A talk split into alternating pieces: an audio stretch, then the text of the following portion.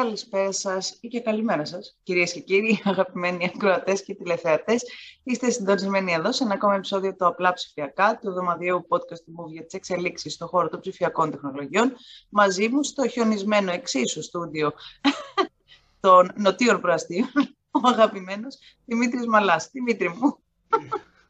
Γεια σου Νίκη, εδώ χιόνι, κοίταξε, μέσα στο στούντιο δεν έχει χιόνι. Ευτυχώς από αυτό γλιτώσαμε. Έξω έχει αρχίσει να λιώνει. Εσένα δεν ξέρω αν λιώνει ακόμα, αλλά εντάξει, αυτό είναι λίγο... Εμένα παραλίγο να είναι και μέσα στο στούντιο το λιώνει. Α, ναι, τόσο καλά. Εντάξει. Είναι πολύ καλή η κατάσταση εδώ. Ευχαριστούμε πάρα πολύ το Δήμο Λυκόβης Πεύκης, πρέπει να το πω αυτό φίλο, που έχει καθαρίσει όλους τους δρόμους.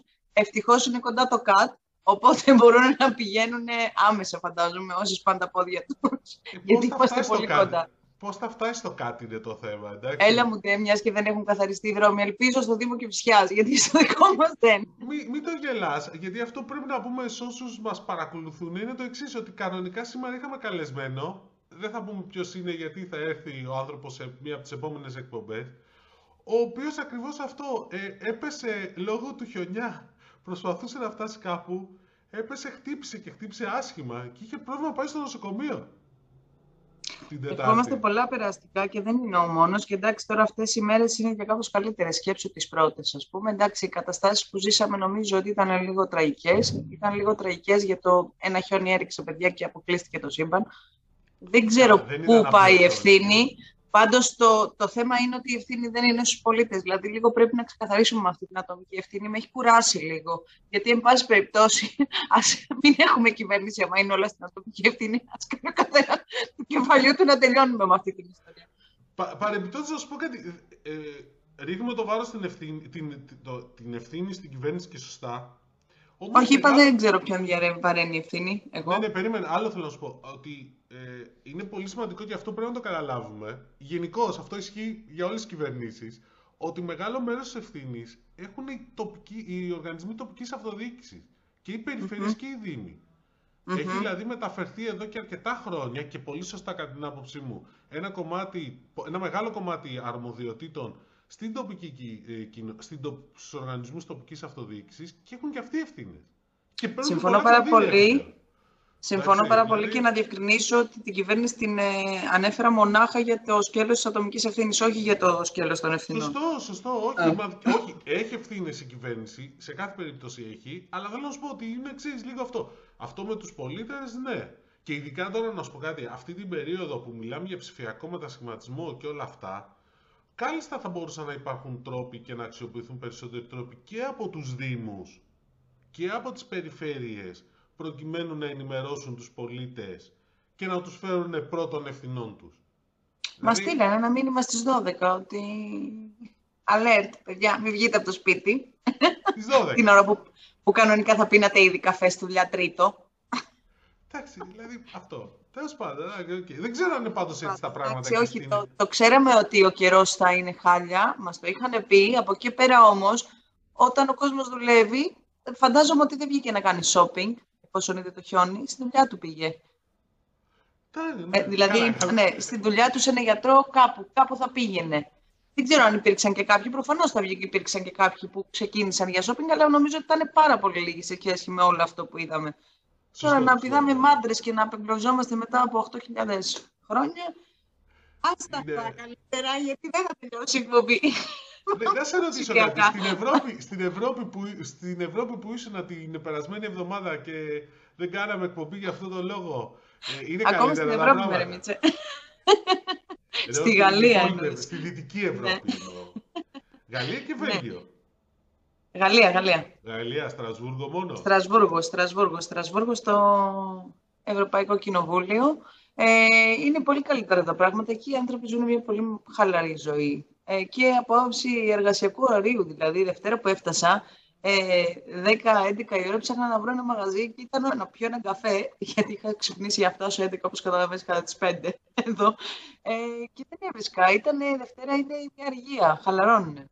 Συγγνώμη, ε... 10 το πρωί συζητάς; Yes, dear love. Δεν υπήρχε καφέ 10 η ώρα το πρωί ανοιχτό; Ε, υπήρχε, αλλά πολύ μακριά. Δηλαδή, ήταν όλα κλειστά. Ήταν όλα κλειστά. Ήταν ε, και τα καταστήματα ήταν κλειστά, ας πούμε, που ήθελαν να πάρουν ένα μπουκάλι νερό. Ε, ξέρεις, τα, τα καταστήματα με τα ρούχα ήταν κλειστά, ήταν να ανοίγουν λίγο πιο μετά τις Δευτέρες. Εντάξει, υπήρχαν σούπερ μάρκετ φυσικά ανοιχτά και καφέ, απλά σε επίπεδο γειτονιάς δεν ήταν κάτι κοντά. Περπατήσαμε αρκετά. Είχε πάρα πολύ κρύο, μπορώ να πω. Πάρα πολύ ωραία ήσυχη πόλη με το ποταμάκι της εκεί. Ε, και πάρα πολύ ωραίο και ενδιαφέρον και το... Και αρχιτεκτονικά μπορώ να πω το Ευρωκοινοβούλιο. Ναι, από να... δουλειά τι έγινε, δηλαδή...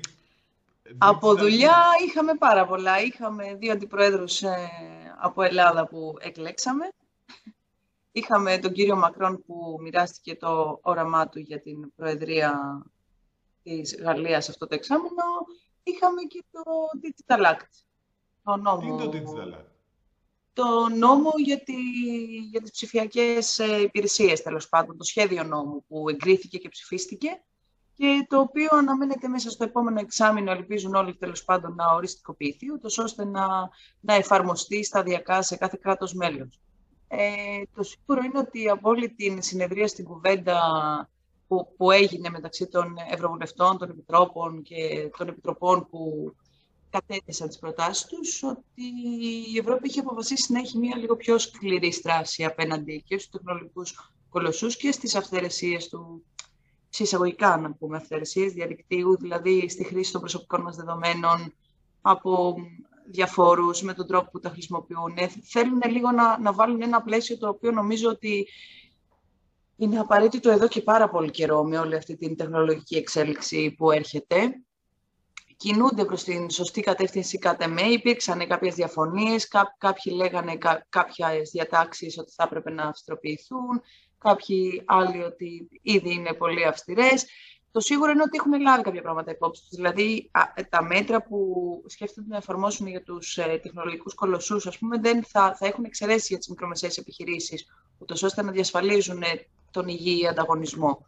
Ε, ήταν, έτσι, ήταν η δυναμική παρουσία της ε, Μαργκρέτ Βεστάγκερ, φυσικά, ε, η οποία είχε μια ενδιαφέρουσα ομιλία λέγοντας ότι πρέπει να στείλουμε ένα σαφές μήνυμα ότι η δημοκρατία μας έχει τη δύναμη να ανταποκριθεί. Ήτανε, ήτανε πολύ, έτσι, μας ενέπνευσε. Ναι. Και, και το Thierry Μπρετόν επίσης. Ναι, να, να σου πω κάτι παρεμπιπτόντως, άποψή μου είναι αυτή. Συμφωνώ και εγώ ότι πρέπει να αυστηροποιηθεί το πλαίσιο και όλα αυτά και γενικώ να περιορίσουμε το, την ασυδοσία σε ορισμένες περιπτώσεις των τεχνολογικών κολοσσών. Απλώς θεωρώ ότι ώρε-ώρε η Ευρώπη θα πρέπει λίγο να μάθει, ειδικά η Ευρωπαϊκή Ένωση, να κινείται λίγο πιο γρήγορα όσον αφορά τη διαμόρφωση του ρυθμιστικού πλαισίου και να κινείται και λίγο proactively.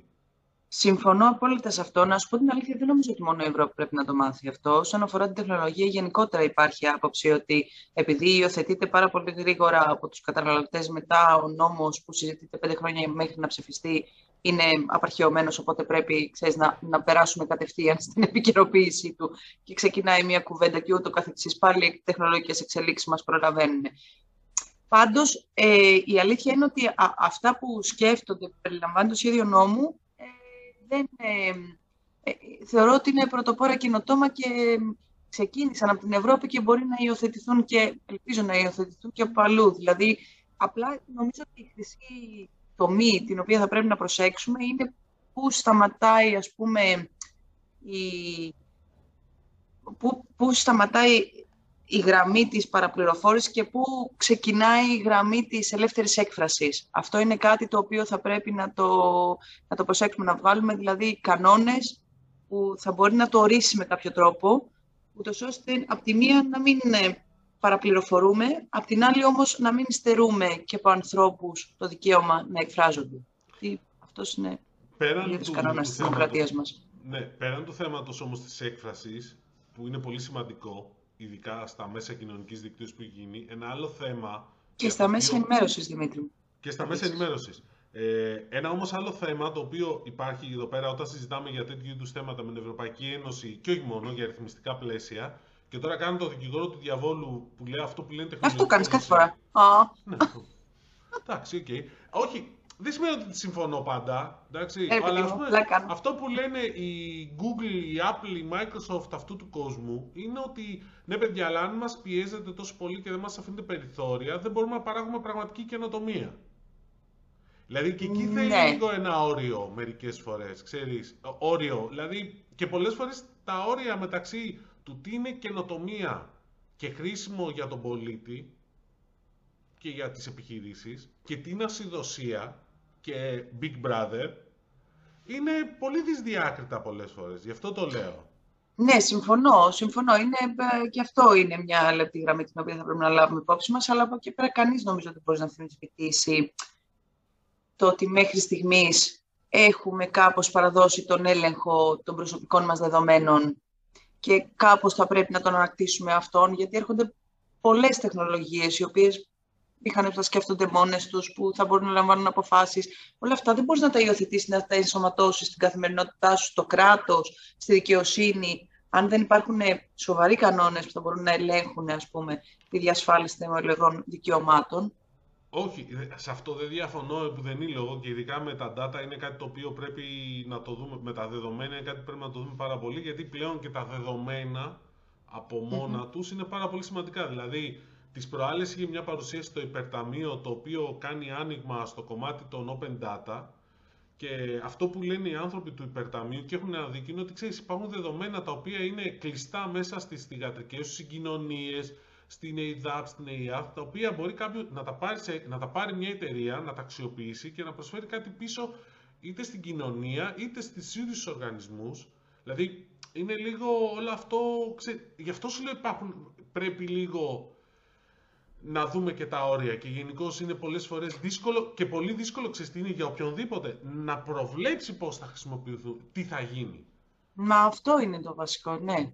Αυτό δηλαδή, είναι το, το ζητούμενο. Αν κάποιος το 2005 έβγαινε και έλεγε ότι το 2008, μάλλον όχι το 2008 που δημιουργήθηκε το Facebook, το 2012, δηλαδή ύστερα από 7 χρόνια, το Facebook θα είχε αυτή τη δυνατότητα, ότι εσύ ως πολίτης θα ανέβαζες μόνος σου φωτογραφίες από όλες τις προσωπικές στιγμές σε κάποιο ε, δημόσιο φόρουμ, θα σε περνούσαν ως εξωγήινο στη Δυτική Ευρώπη.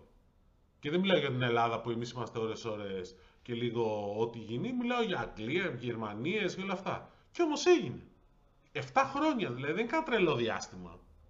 Καθόλου τρελό διάστημα είναι. Δηλαδή, δεν είναι. Θέλω να σου πω ότι και επειδή τα δεδομένα πλέον αποκτούν τόσο μεγάλη σημασία που. Εντάξει, δηλαδή δεν είναι τυχαίο ότι όλες αυτές οι επενδύσεις που γίνονται στα data centers όλο αυτό το καιρό. Καθόλου τυχαίες δεν είναι οι επενδύσεις που γίνονται στα data center. Πριν περάσουμε στο επόμενο θέμα, θα ήθελα να σου πω, ας πούμε, για παράδειγμα, για να καταλάβεις ότι είναι προς την σωστή κατεύθυνση, νομίζω, ιδιαίτερα ορισμένες διατάξεις έχουμε όλη αυτή τη, αυτό το διάστημα τη συζήτηση για τα cookies και το GDPR κτλ. Ε, θεσμοθετήθηκαν κάποια πράγματα τα οποία είναι για το καλό του χρήστη, αλλά στην τελική δεν νομίζω ότι τον βοηθούν και τόσο, διότι αν εγώ για να μπω σε μια ιστοσελίδα θα πρέπει να κάτσω να διαβάσω 50 ώρες και να πατάω τικ, τικ, τικ, τικ, 50 κλικ για να τα απενεργοποιώ. Όχι, αγαπούλα μου, κάποια στιγμή θα βαρεθώ να το κάνω. Εγώ το κάνω, αλλά είμαι από τους ψυχαναγκαστικούς. Δεν, δεν υπάρχει. Διαβάζεις όλα τα cookies, σε όλο αυτό το πράγμα. Α, διαβάζω, ναι, κλείνω όλα τα cookies. Κάθε φορά το ίδιο πράγμα κάνω. Και μου βγαίνει κάθε φορά που μπαίνω στη σελίδα. Τρελού. Ναι. Το ξέρω. Ναι, εντάξει, είμαι ψυχαναγκαστή και το κάνω από εκεί. Δεν όμως, κατά μόνο τα απαραίτητα. Εντάξει, θα σου πω πάντως παρεμπιπτόντως κάτι σε αυτό. Εντάξει, που διάβαζα τις προάλλες, ότι επειδή έχουν γίνει και οι ιστοσελίδες λίγο περίεργες, με βίντεο διαφημίσεις και όλα αυτά, έλεγε κάποιος σε ένα φόρουμ για digital marketing πάρα πολύ ενδιαφέρον ότι άμα λέει ξεκινήσεις και μπεις και πρώτο που κάνεις είναι να, βρω, να κάνω accept only the necessary cookies. Να κλείσω τις διαφημίσεις των ηχητικών που παίζουν. Ε, Δύο-τρία ακόμα πράγματα που χρειάζεται να κάνεις κάθε φορά μέσα σε site. Στο τέλος λέει, έχω ξεχάσει γιατί μπήκα στο site. Ε, ναι.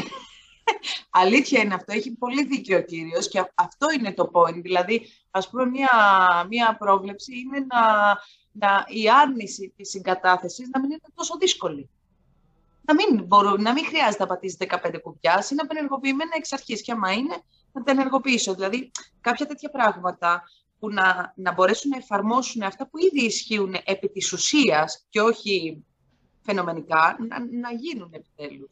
Μια ιδέα πάντως θα είναι επειδή οι περισσότεροι κάνουν, κάνουν, είτε, κάνουν, είτε κάνουν accept all cookies, είτε κάνουν αποδοχή επιλεγμένων cookies, είτε αρνούνται εντελώς, θα μπορούσε αυτό να είναι ένα, πώς το λένε, μια προεπιλογή στο browser. Δηλαδή στη ναι. του browser να είναι default, ότι ε, εγώ όταν ε, μπαίνω σε όλα τα sites είναι έτσι. Λέω. Θα μπορούσε. Ναι.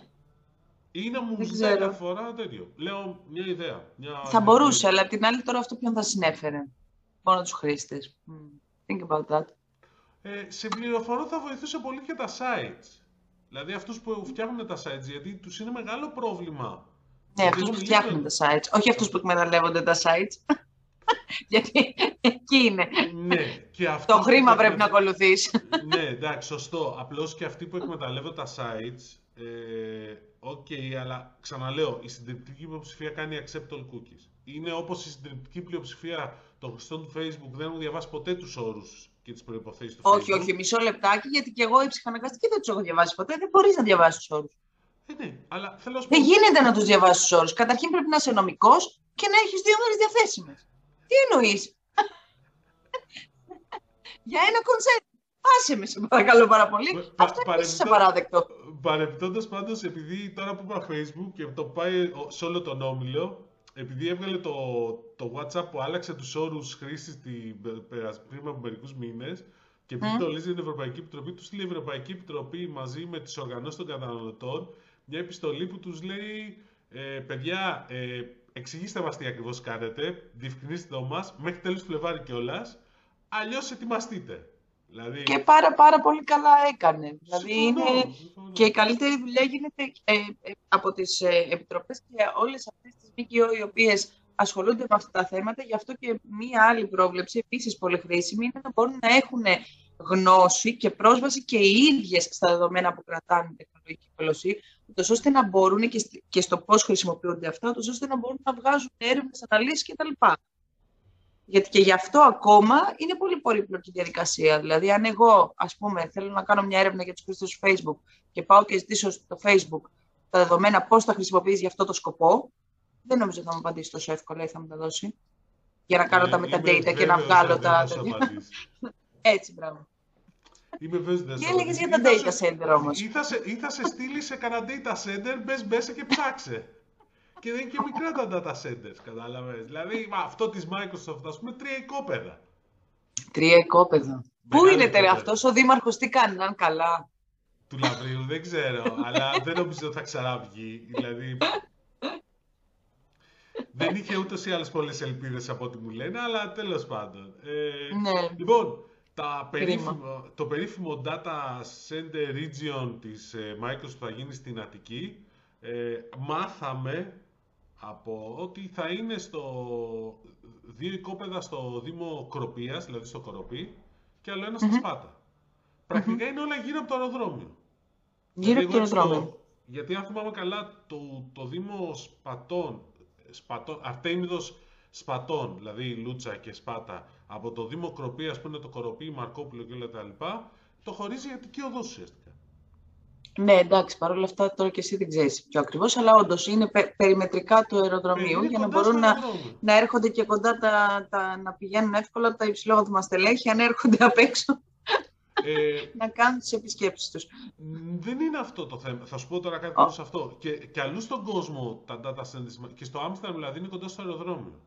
Γιατί, πες μου. Ένας λόγο... Καλά, στην προηγουμένη περίπτωση βολεύει γιατί είναι κοντά σε θάλασσα και δεν εννοώ το Λαύριο ότι είναι κοντά, είναι κοντά η Λούτσα. Ναι. Δηλαδή, στα Σπα- είναι πιο κοντά η Λούτσα, αλλά και η Ραφίνα είναι πολύ πιο κοντά από ότι το Λαύριο. Αλλά τέλος πάντων, ε, και από την άλλη πλευρά η Βάρκιζα. Εντάξει, ξέρεις, μερικές φορές χάνουμε το Εξήγησε χάρτη. όμως τι λέ- στους ακροατές, γιατί λες Όχι, είναι είναι κοντά η που θάλασσα, θα χρειάζεται- νομίζουν ότι τα data center θα θέλουν να βλέπουν ε, θέα, ας πούμε. Όχι, χρειάζεται. Εντάξει, θέλουν γενικώς να είναι κοντά σε θάλασσα τα data centers για κάποιους λόγους που έχουν σχέση με την ψήξη. Ένα αυτό είναι το Παναγιά θέμα. σου. Το δεύτερο είναι ότι γενικώς συνήθως γύρω από ένα τόσο μεγάλο data center cluster δημιουργούνται και άλλα επιχειρηματικά clusters τα οποία είναι καλό να είναι κοντά στο αεροδρόμιο ακριβώς για το λόγο προκειμένου τα στελέχη να μετακινούνται πιο εύκολα. Και η Αττική Οδός είναι μεγάλο ατού. Δηλαδή από την Ήτανε τουλάχιστον. Ήταν τουλάχιστον. Σωστό, σωστό, σωστό, σωστό. Ε. Εντάξει, κοίταξε, εκεί ποντάρεις ότι λες πόσο θα χιονίσει στην Νέα Αθήνα. Τρεις φορές. Μία δύο που θα φορές- χιονίσει όμως, πάω. Μία που θα χιονίσει, τελείωσες. Εντάξει. Δεν ξέρω αν σήμερα Παρασκευή που ανεβαίνει η εκπομπή θα έχει ανοί- ε, πρέπει να έχει ανοίξει η Αττική Οδός. Δεν ξέρω εγώ τι θα πάω πάντως. Ναι, και εγώ θα το αποφύγω για μερικές μέρες. Την άνοιξη Μπορεί- μάλλον ξανά. Έχει φτιάξει ο καιρός Το καλοκαίρι για σιγουριά, γιατί την άνοιξη μπορεί και να ρίξεις καμιά βρόχα. Έλα μου, ναι. Μέχρι Λοιπόν, στιγμής τις προχέ καλά ανταποκρίνεται, τουλάχιστον μέχρι στιγμής. Ναι, πάντως για τον data set τη Microsoft, για να επανέλθουμε, θεωρώ Μμ. προσωπικά ότι είναι εξαιρετικά δύσκολο να πε- προλάβουν το στόχο που ήταν, ε, ξέρεις, τα δύο χρόνια που λέγανε. Που είχαν πει αρχικά, ήδη έχει περάσει ένας Έχει χρόνος. πέρα ένας. Ναι. Ενάμιση χρόνος, ναι. Ε, Εκτός και αν δεν ξέρω, καταρχήν ούτε οικοδομικέ άδειε να μου δοθεί, γιατί πολύ απλά περιμένουν να Μπορεί πάρουν. να βάλουν Microsoft- προκάτω. Προκάτω εκεί, με τόσους σεισμούς στην Αθήνα, στην Ελλάδα, μ, δεν νομίζω. Δεν νομίζω. Εντάξει. Δεν ξέρω, α, έχεις, δει, πο- έχεις μπει σε data center να δεις υποδομές από κάτω; Ωραία. Ναι. Άρα ξέρεις ότι, για όσους δεν ξέρουν, παιδιά, είναι ε, απίστευτη υποδομή. Δηλαδή, δεν είναι τόσο εύκολο ότι φτιάχνουν μια πολυκατοικία. Έχει πολύ... σκ- Ε, και εντάξει, το ξέρουν οι άνθρωποι, γιατί το έχουν ξανακάνει. Αλλά θέλω να πω, δεν Ε, είναι... ναι, εντάξει, για τη μπήκαμε- Microsoft μιλάμε. Ναι, εντάξει, λοιπόν. Ε, Σε κάθε εντάξει, περίπτωση, τέλος πάντων, προχωράει. Ήταν η πρώτη Ναι. είδηση μετά από πάρα πολύ καιρό που λέγαμε πότε θα προχωρήσει και πότε θα προχωρήσει και ανακοινώνεται και ανακοινώνεται και δεν ανακοινωνόταν και ο καθένας δήμαρχος έλεγε τα δικά του. Επιτέλους ανακοινώθηκε, μπήκε, έκανε και αίτηση για να υπαχθεί στο καθεστώς Αυτός των ήταν ο λόγος στρατηγικών που άργησαν, επενδύσεων. λοιπόν. Ναι, μια χαρά, άλλαξε η νομοθεσία, πρόλαβαν και αυτό και προχωράνε τα, Ήταν το πρώτο έργο. τα, ναι. τρία, data, ναι, τα τρία data center, την Οκ, κατασκευή. Πάντως, ναι, αυτή ήταν η μία είδηση των τελευταίων εβδομάδων. Των τελευταίων δύο εβδομάδων. Η άλλη είδηση νομίζω ότι ήταν το της Viva. Ναι, να πω συμπληρωματική με αυτή την είδηση ότι πάντως γενικότερα έχουμε πάει καλά στα data center. Γιατί και μία πρόσφατη έκθε- έκθεση μας έ- έδειξε την Ελλάδα, ας πούμε, στις ε, 10 χώρες που θα πρέπει να, να στρέψουν το βλέμμα τους ε, για data center. Οπότε και σίγουρα αυτό οφείλεται στις επενδύσεις της Microsoft, στις επενδύσεις της Digital ε, Realty, στις επενδύσεις ο, στα καλώδια που έρχονται. Είναι δηλαδή γενικότερο η κινητικότητα επισφραγίζεται από Να, να το Πολλά, θέσω ναι. διαφορετικά. Yeah. Ήμασταν τόσο πίσω. Εντάξει, που είναι Που ευκαιρία. έχουμε τώρα. κάνει εντύπωση. Εντάξει, ήμασταν τόσο πίσω που είναι ευκαιρία για κάποιον που επενδύει σε αυτό το κομμάτι να πει Μμ. ότι θα πάω στην Ελλάδα. Γιατί λόγω γεωγραφικής θέσης η Ελλάδα ήταν κλειδί ούτως ή άλλως και για τα καλώδια θα μπορούσε να είναι, εντάξει, και ήταν ένα στρατηγικό λάθος ότι δεν μπλέξαν περισσότερο στα καλώδια, αλλά και λόγω των, ε, των data center, και λόγω, και λόγω της ανάπτυξης που υπάρχει και στην οικονομία εδώ, αλλά και στην ευρύτερη περιοχή να γίνει Ναι. στόχο. Και γενικότερα, αν αυτό το στοίχημα πετύχει, νομίζω ότι θα μιλάμε με άλλους όρους τα επόμενα χρόνια. Και ήδη μιλάμε με άλλους όρους όταν ε, το πρώτο unicorn επιβεβαιώνεται και εξαγοράζεται από μεγάλες αμερικανικές ε, εταιρείες. Για πες για τη Viva. Το πρώτο unicorn, το δεύτερο unicorn, το πρώτο επιβεβαιωμένο είναι η PeopleSet. Εντάξει. Ναι, σωστό και 1,8. αυτό. Βέβαια, όπως 20 έγραφε χρόνια το- εταιρεία όμως. Για πες. Καλά, και η Viva είναι 20 χρόνια εταιρεία παρεπιπτόντω. Πού Έτσι, να για τα μην λέμε, τρελαθούμε. ναι. Εντάξει. Α, α, η Viva Wallet μπορεί να μην είναι 20 χρόνια συγκεκριμένα, αλλά είναι. Και παρεπιπτόντω για την PeopleSet διάβαζα στο Shifted, ε, το βρετανικό της προάλλες, που είχε ένα ελληνικό θέμα για το τέτοιο, ότι η PeopleSet δηλώνει αυτή την αποτίμηση με, δική, τη- με, δι- με δικές εκτιμήσεις. Ενώ στην περίπτωση της Viva, η εκτίμηση έρχεται από αυτόν που αγοράζει. Γιατί αυτό που έγινε είναι ότι η JP Morgan, η JP Morgan Payments, αυτό έχει μια σημασία, κάνει την εξαγορά του 49% της Viva Wallet, δηλαδή ουσιαστικά φεύγουν όλοι οι υπόλοιποι μέτοχοι, όπως κάποια fans που υπήρχαν, η οικογένεια Λάτσι, η Deco του Δημήτρη Deco. Δασκαλόπουλου, όλοι αυτοί, η Deca, συγγνώμη, Deca Investments, όλοι αυτοί φεύγουν. Και βγάζει μια αποτίμηση, πόσο είναι νίκη η αποτίμηση; Νομίζω 1,5 δις, λέγανε. Ωραία. Ευρώ, Σημαίνει ότι- για να ευρώ. μην έχεις απορία. Το έχω απορία, ναι. Δε- Καλά, είναι λίγο συζητήσιμη γιατί υπάρχουν κάποια ακόμα. Καλά, ναι, τώρα αγοράτες- αυτά είναι σύμφωνα με πληροφορίες. Τιμή δεν δόθηκε. Ναι. Ε, το τύπημα Α. της εξαγοράς δεν ανακοινώθηκε, οπότε από εκεί πέρα είναι όλα Ναι, γιατί βάση ενεργοποιούνται πληροφορίες και από στο διεθνή κο- μέσα, έτσι. Ναι, ενεργοποιούνται και stock options των ε, εργαζομένων, 200 εργαζομένων που είναι άλλα 50 εκατομμύρια, δηλαδή έχει πολλά μέσα. Ναι, ναι. Ε, το θέμα είναι ε, ότι η JP Morgan αγοράζει μια ελληνική εταιρεία, μια ελληνική startup, εντάξει. Το γιατί την αγοράζει υπάρχουν διάφορες θεωρίες, εντάξει. Η αγορά γίνεται από την JP Morgan Payments. Ωραία. Τη οποία επικεφαλής είναι Έλληνας παρεμπιπτόντως. Εντάξει. Λοιπόν, Η JP Morgan Payments λοιπόν είναι μια εταιρεία που έχει δημιουργήσει η JP Morgan, μια θηγατρική που προσπαθεί να μπει στον χώρο των πληρωμών και ήρθε και στην Ευρώπη πρόσφατα.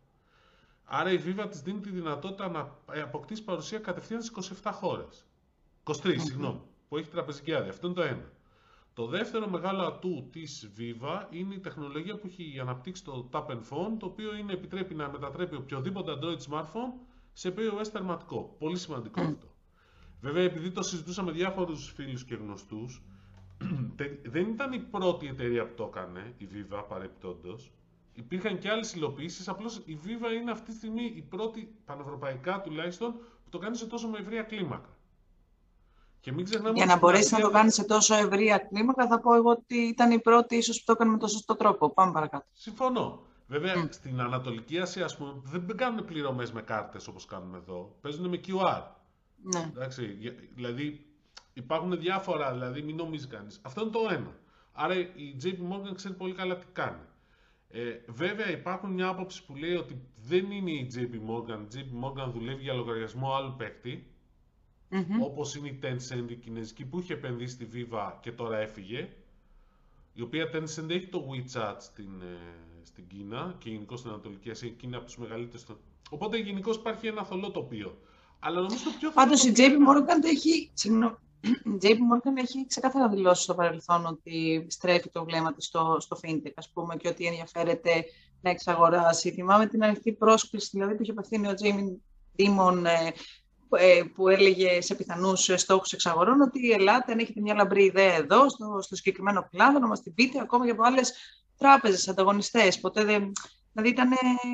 Το έχει ξεκαθαρίσει βλέποντας όλη τη στροφή του χρηματοπιστωτικού κλάδου προς την τεχνολογία. Έχει ξεκαθαρίσει ότι θέλει να κάνει τα δικά της βήματα εκεί. Εμένα άλλη μου είναι η απορία.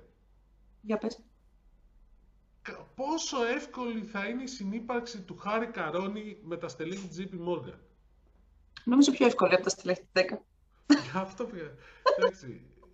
δηλαδή, γιατί ε, όσοι έχουν δει τι έχει γραφτεί και τι έχει υποθεί, δηλαδή, OK. Okay. Δεν ξέρω αν πρέπει να τα πούμε, γιατί δεν μπορώ να το επιβεβαιώσω. Βέβαια τα πιστεύω για να είμαι ειλικρινής. Αλλά... Εντάξει, τώρα κοίταξε να δεις. Αυτά τώρα πολλές φορές ε, σε ιστορίες ε, συνεργασιών μπορεί να μην ταιριάζουν τα χνότα κάποιων ανθρώπων, μπορεί να μην συμφωνούν.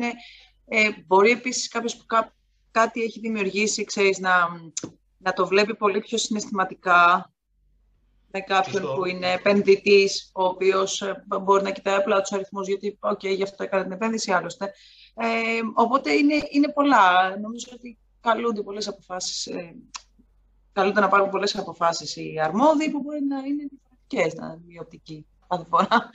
Δεν, δεν ξέρει κανείς. Ε, δεν είναι απίστευτα όλα αυτά που λες, δεν χρειάζεται να τα αναφέρουμε τώρα με λεπτομέρειες, θεωρώ. Αλλά ε, μετά το είναι... πέρας της εξαγοράς, το έχει γίνει ε, εμφανής μια διαμάχη μεταξύ το, των συνεπενδυτών τους, ναι, των παλιών μετόχων και θα κλιμακωθεί νομίζω τις επόμενες μέρες, γιατί έχουν μέχρι στιγμής η, μία πλευρά έχει δέκα μέρες ε, ακόμα που δεν μπορεί να μιλήσει. Μόλις ναι, περάσουν αυτές οι μέρες και μπορέσει, δεν ξέρω τι θα γίνει. Νομίζω ότι δεν θα βγουν δημόσια. Μπορεί να γίνει με άλλους τρόπους, δηλαδή να αρχίσουν να διαρροές και τα λοιπά, αλλά νομίζω ότι μέχρι εκεί. Αλλά είναι, είναι, πάντως, είναι πάντως, αλλά για να επανέλθουμε στην ουσία της κουβέντας, που η ουσία της κουβέντας είναι ότι ναι, όντως, μια εταιρεία που τεχνολογική που μπορεί να χαρακτηριστεί startup όπως ε, θέλει να το ορίσει κανείς, αποτιμάται στην Ελλάδα 1,5 δις. Έχουμε τον πρώτο unicorn με αυτή την έννοια, startup unicorn, ή το δεύτερο αν θέλετε, ε, με βάση ανακοινωμένα πράγματα, γιατί υπάρχουν τουλάχιστον άλλες δύο με τρεις εταιρείες που θεωρούνται unicorns. Ότι είναι σε status unicorn αυτή τη στιγμή και θα βγει στην πορεία. Δηλαδή, η μία εξ αυτών είναι και η Blue Ground, η οποία πρόσφατα επεκτείνεται και στην αγορά της ε, Λατινικής Αμερικής, με την πρόσφατη εξαγορά που έκανε στη Βραζιλία, έτσι. Ναι. Η οποία θα της ε, δώσει περαιτέρω όθηση. όθηση. Ναι, δηλαδή, η, ναι, αυτό είναι το ένα, η Blue Ground. Το Scrooge εγώ νομίζω ότι έχει πλέον φτάσει σε αποτίμηση. Κάποιοι λένε ότι η αποτίμηση του είναι επίσης ένα δις. Γενικώς δηλαδή υπάρχει μια κινητικότητα σε αυτόν τον τομέα. Θα δει. Αλλά γενικώς υπάρχει κινητικότητα, εντάξει. Δηλαδή, νομίζω το, το έχουμε πει πάρα πολλές φορές αλλά γενικότερα υπάρχει κινητικότητα. Ε, το λέω γιατί ε, εκεί βλέπεις κινητικότητα ακόμα σε κλάδους που δεν περίμενες να υπάρχουν κινητικότητα, όπως ακριβώς αυτό που έγινε με την Umbrella και την Encode. Ναι, ναι, κυβερνοασφάλεια, ένας ε, πολλά υποσχόμενος κλάδος, ο οποίος ε, είναι καλό να, να βάλουμε και εμείς το λιθαράκι μας σε αυτόν, θεωρώ. Ναι, όπου η Umbrella Security, στην οποία επίσης έχει επενδύσει η οικογένεια Λάτσι, το Family Fund, το Λάτσκο, ε, πώς το λένε, μαζί με την EOS Capital Partners, ε, πάει και εξαγοράζει την Encode. Τώρα βέβαια η αλήθεια είναι στην παρουσίαση που έγινε δεν πήραμε πολλές λεπτομέρειες αναφορικά με το τι είναι το deal. Δηλαδή μας είπαν ότι γενικώς είναι ακόμα πολύ ωριακά τα πράγματα. Από την άλλη ωριακά ως προς τι; Εγώ διάβασα για ένα ενοποιημένο, για ένα σχήμα με ενοποιημένο... Δεν το, η συμφωνία ακόμα, δεν έχει ολοκληρωθεί. Τα τυπικά μέρη.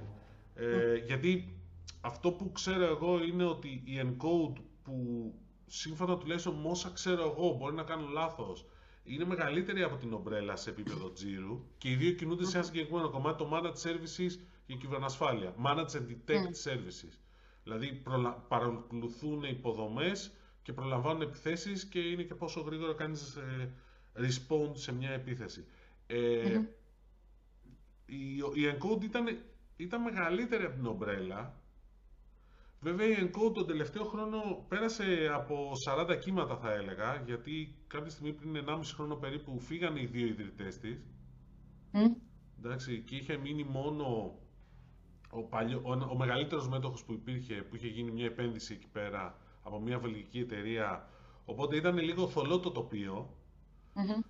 Τώρα βέβαια αυτό που γίνεται, η ομπρέλα πάει για μια αύξηση με το κεφαλαίο 8 εκατομμυρίων ευρώ, πάει για μια επιπλέον επένδυση 10 εκατομμυρίων ευρώ. Ο στόχος είναι ένας πανευρωπαϊκός παίχτης καταρχήν σε αυτό το κομμάτι.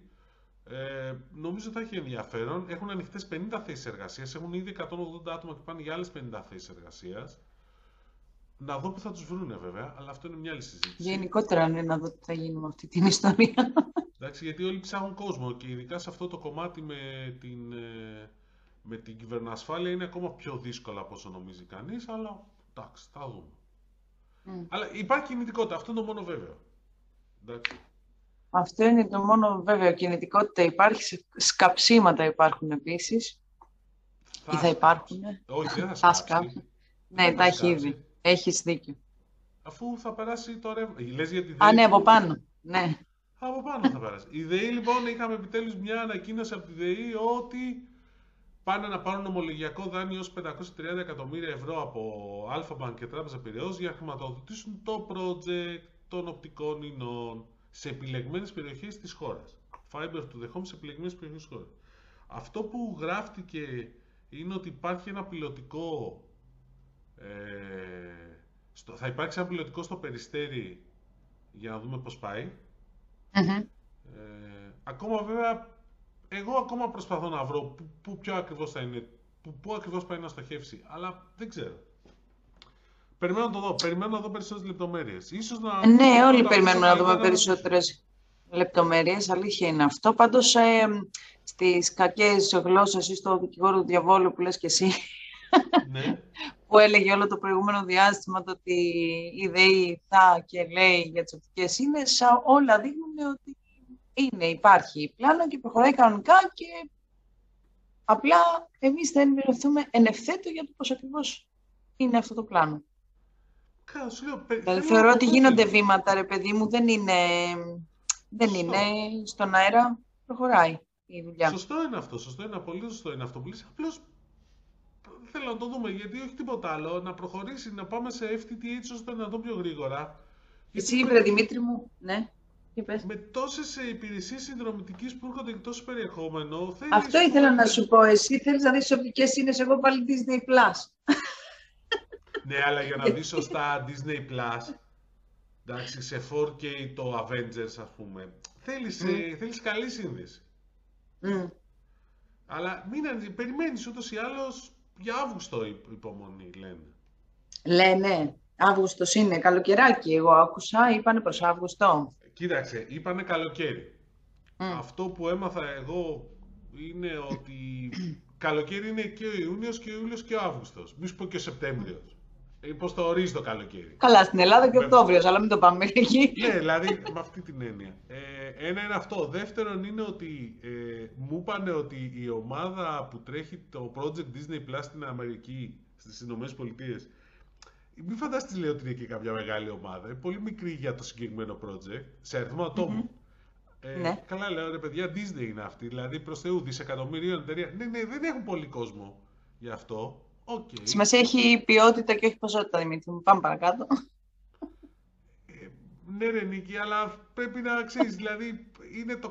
έχει δουλειά, δεν είναι ότι. Αυτός ξέρεις, μπορεί α, να είναι και ένας από τους λόγους που άργησε γιατί η Disney Plus φημολογείται πριν από το HBO Max που θα έρθει στην Ελλάδα, να θυμίσω. Εδώ και πολύ καιρό και είχε γίνει ε, μια αναβολή ας πούμε, των σχεδίων για ένα μικρό χρονικό διάστημα και τώρα, μόλις τη βδομάδα που μας πέρασε, ανακοινώθηκε επίσημα ότι θα έρθει το καλοκαίρι του, του 2022. Καλά, άνοιξαν πρακτικά όλη την Ανατολική Ευρώπη και τη Μέση Ανατολή συν την Νότια Αφρική ταυτόχρονα. Αυτό κάνανε. Δηλαδή, άμα το Ναι, δεις- αυτό κάνανε, προφανώς Γιατί αυτό μου λέει κάποιος κάνανε. φίλος, μου λέει είμαστε μαζί, λέει, είδες λέει με τι χώρες είμαστε μαζί, την Ιεμένη, λέει την Αλβανία. Ναι ρε φίλε, Ανατολική Ευρώπη και Μέση Ανατολή είναι. Θες το. Μμ. Θε, πάρ' το χάρτη και δες. Νομίζουν όλοι ότι είμαστε στη Δυτική Ευρώπη. Δεν είμαστε παιδιά στη Δυτική Ευρώπη. Είμαστε στην Ανατολική Ευρώπη για τις Αμερικάνικες πολυεθνικές. Θα το πάρουμε απόφαση. Εντάξει, δηλαδή, δεν, δεν ανήκομενοι στη Δύση που λέγε μια ψυχή. Εντάξει, δεν υπάρχει αυτή η διάκριση πλέον Ανατολική, Δυτική Ευρώπη με την παλιά έννοια του ψυχρού πολέμου. Στη, στην Ανατολ, Ανατολική Ευρώπη είμαστε γεωγραφικά, είμαστε Νοτιοανατολική Ευρώπη για την ακρίβεια. Αυτό. Θα συμφωνήσω απόλυτα μαζί σου. Σε κάθε περίπτωση, Ε. εντάξει, μεγάλες ε, έτσι, ανακατατάξεις, μάχες, αυτό πώς να το ορίσουμε, θα αναμένονται το επόμενο διάστημα στο πεδίο της συνδρομητικής τηλεόρασης. Γιατί πρέπει, αναμένουμε να δούμε, πρόσεξε, HBO Max πότε έρχεται. Ε, Πότε έρχεται; HBO Max, αν θα συμπράξει με τη Vodafone. Και το που Disney; έτσι λέγεται. Disney Plus θα συμπράξει με τη Vodafone. Ε, τι θα κάνει το Netflix που χάνει έδαφος. Συνδρομητές ήταν χαμηλότεροι από αυτό που, που ανέμενε. Ναι, θα Εντάξει. αυξήσει τις τιμές. Ε, Τι συνδρομή θα βγάλουν οι δύο προηγούμενοι; Φαντάζομαι εντάξει, θα είναι στα ίδια πλαίσια με τους Κάνα άλλους. οκτάρι. Δεν νομίζω να έχουν μεγάλες δοκιμάσεις. Ναι, 8,66, κάτι τέτοια πράγματα. Ε, Ναι. Α- αν όμως κάνουν τη σύμπραξη με τη Vodafone, θα έχει πάρα πολύ ενδιαφέρον η συνδρομή Vodafone, Vodafone, ε, Vodafone TV, Disney Plus, τη HBO Max και αν το συνδυάσει με τηλεφωνία κινητή σταθερή, δεν ξέρω, εκεί μετά θα παίξουν άλλα πακέτα, έχω την αίσθηση.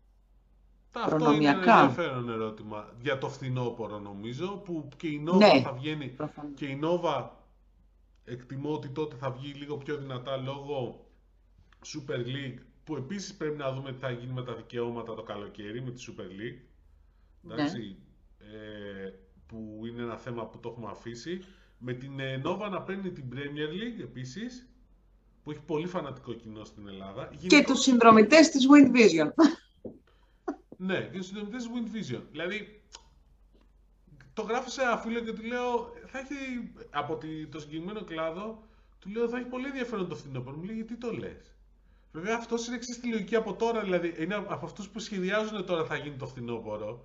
Οπότε Πώς ξέρεις, είναι, πώς είναι το μικρό του όνομα. Δεν μπορώ να σου πω. τώρα. Το μικρό είπα, ρε παιδί μου. Δεν μπορώ. λοιπόν, ε, και, και ξέρεις, είμαστε, δεν μου λέει, γιατί να γίνει, του λέω το εξηγώ. Α, ναι, ξέρεις, δεν είναι ακόμα, αλλά θα έχει πλάκα αυτό. Ε, βέβαια, ε, το λέω γιατί είναι και σημαντικό γενικώ να καταλάβουμε ότι μιλάμε για μια αγορά η οποία είναι αρκετά μεγάλη. Βέβαια δεν είναι τόσο μεγάλη στο gaming όπως αποδεικνύεται τελικά. Το gaming θα τα σαρώσει όλα. Ε, καθώς έρχεται το Metaverse, Και ξέρεις θα τι- χάσουμε. Το λέω γιατί διάβαζα, γιατί, ξέρεις, ε, διάβαζα ε, την περασμένη εβδομάδα που είχαμε την εξαγορά της ε, Activision Blizzard, ένας από τους μεγαλύτερους παίκτες όσον αφορά τη δημιουργία games, video games, από τη Microsoft Από τη στα Microsoft. 67,8 δις ε, ε, δολάρια. Και ήταν κόσμος ο οποίος έχει μείνει λίγο 68,7, συγγνώμη. 68,7, ναι. Εντάξει, έλα δεις τώρα.